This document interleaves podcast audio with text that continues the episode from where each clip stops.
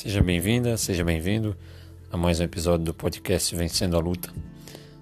É, dessa vez depois de um pequeno hiato, né?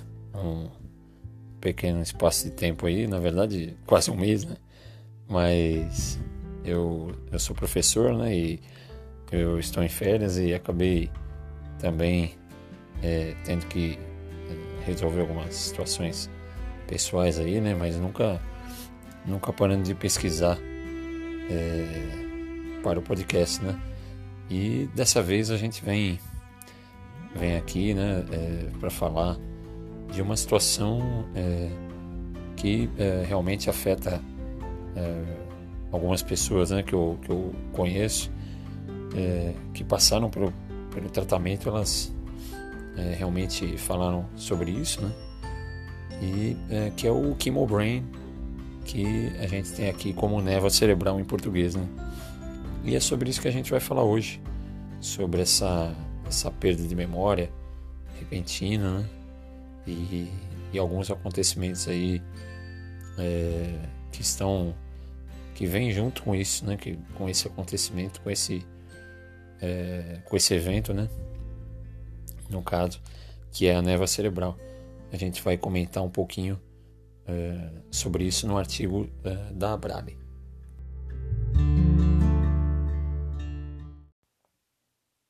Muito obrigado a uh, você que está acompanhando né, o podcast mais uma vez. E, e sobre o Brain, né, eu estou aqui como base aí na minha pesquisa um artigo da Natália Mancini para a revista Abrale Online é, que é sintomas de tratamento, de abril desse ano, né? Então, é, mostra então os possíveis efeitos colaterais da quimioterapia, né?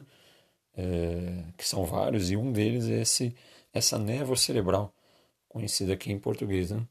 E é, o artigo mostra que as pessoas que é, realizam quimioterapia é, contra qualquer tipo de câncer, né?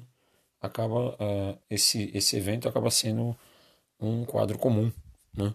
inicialmente pesquisado e identificado em mulheres que tratavam de tumores de mama, mas que é, depois as pesquisas mostraram que acaba acontecendo né, e, e, podendo acontecer, no caso, em qualquer pessoa que esteja aí lutando contra uma neoplasia maligna.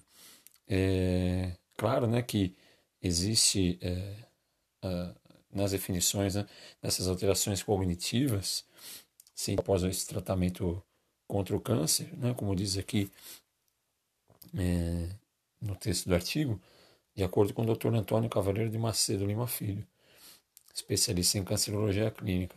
É, e, e, ele é, acaba mostrando também, né, que é, acaba dizendo também que o estresse psicológico, ansiedade, depressão, também é, junto com os efeitos colaterais da quimioterapia podem trazer esse esse é, dano né, no, no cérebro. Né?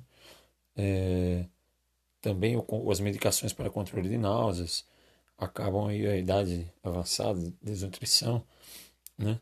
E é, também, obviamente, o envolvimento do cérebro quando isso acontece, né? E é, todos os pacientes, segundo o Dr. Antônio, eles têm risco de apresentar o chemobrain, mas a probabilidade vai depender de cada indivíduo né? modalidades né, de tratamento. E é, ele deixa claro aqui que quanto mais debilitante o tratamento, maior as chances dos sintomas surgirem. E, é claro, né, essa quimioterapia citotóxica, que é aquela que acaba eliminando aí é, vários tecidos, né, várias células. E, é, com isso, obviamente, pode trazer esses danos. Né, a hormonioterapia, a imunoterapia e é, a terapia de alvo molecular, nas trazem é, uma menor ocorrência dessa, desse evento da névoa cerebral. Né? E é, alguns sintomas a redução da velocidade de raciocínio, é, da aprendizagem, resolução de problemas. Né? Eu realmente é, tenho alguns relatos de pessoas que, que é, acabaram reclamando muito desse momento, né? E realmente é um momento que atinge essa dificuldade de concentração para leitura, principalmente, né?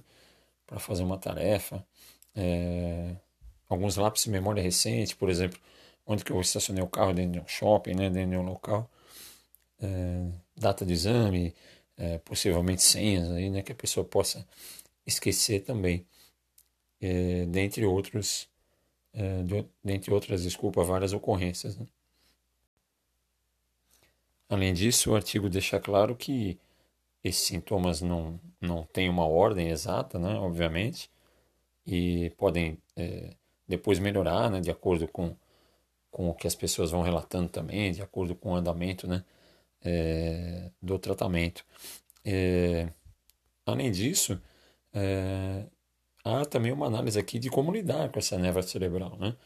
Então, é, por se tratar aí de de, uma, de um evento que acaba acontecendo por diversos motivos, então os fatos aí psicológicos, né, medicações, é, também tem que ser, obviamente, bem analisados pela, pela equipe médica, né, pelo próprio paciente, e algumas dicas aqui, né, para que possa, para que isso possa ser amenizado, quer dizer, é, atividades físicas leves, né, como sempre, ajudando em várias situações, né, é, que tem a ver com saúde, é, caminhadas, né? É, técnicas de meditação também, é, auxílio psicológico, terapêutico, né? terapia também sempre importante, atividades intelectuais, né? como leitura de, de livros, palavras cruzadas, né? que podem exercitar, claro, o cérebro e trazer essa melhor condição, melhores condições, desculpa, para a memória, né? E para a velocidade de raciocínio. É, o Dr. Antônio Cavaleiro também é, recomenda aqui, né, como diz o artigo, e para evitar que o Chemobrain interfira nas atividades cotidianas, é, para que o paciente mantenha uma rotina diária, né, respeite os horários de descanso, de sono, é, não abusar aí de é, é, muita, muito tempo com a chamada luz azul né, de celulares e, e tablets, e, né, e tudo isso tem é, envolvimento com a tecnologia também. É, deixar anotado todos os compromissos, né, sempre importante. É, deixar a família sempre é, sabendo sempre né, desses eventos que estão acontecendo, das possíveis consultas. Né? E, é, e o importante é sempre, é, claro, né, fazer com que o foco não seja esse problema, né? buscando aí sempre é, melhorar, buscando aí é, esse passo importante que é, é, tentar fazer com que esse problema seja amenizado, né? o problema seja aí eliminado aos poucos, é que a pessoa vai recuperando a memória de, é, principalmente quando, claro, né, quando o tratamento vai acabando.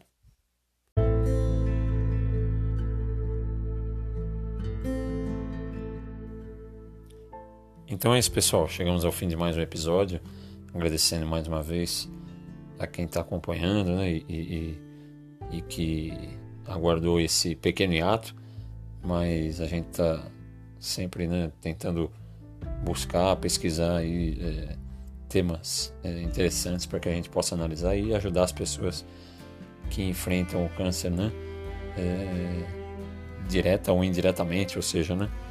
Que possam também passar para os familiares, amigos e é sempre um prazer poder é, pensar que a gente ajuda de alguma maneira. E com isso a gente continua é, tentando achar maneiras e é, para que a gente possa sempre lembrar que estamos vencendo a luta de alguma maneira. Muito obrigado, pessoal. Até o próximo episódio. Um grande abraço.